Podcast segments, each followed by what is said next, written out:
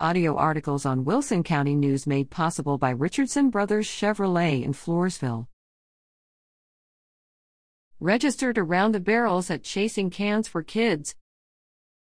Pre registration has begun for the Children's Hospital Trail Ride 2022 Chasing Cans for Kids, planned for Saturday, May 14th at 11755 Foster Road in San Antonio. Books open at 8:30 a.m. Exhibitions are $5 from 9 a.m. to noon, with races to start at 1 p.m. Blazing Can Chasers are $25, any age, assistance needed for less experienced riders, not eligible to race in other classes. Other classes include 3D Youth, 18 and under, for $35 and 4D Open, 5D if more than 125 entries, for $45. Adult and senior divisions are $30 and must enter open. Negative Coggins required. Buybacks are welcome and there is a $10 office fee.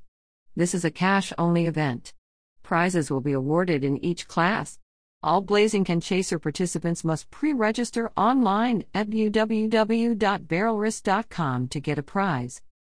Proceeds will benefit the Children's Hospital of San Antonio.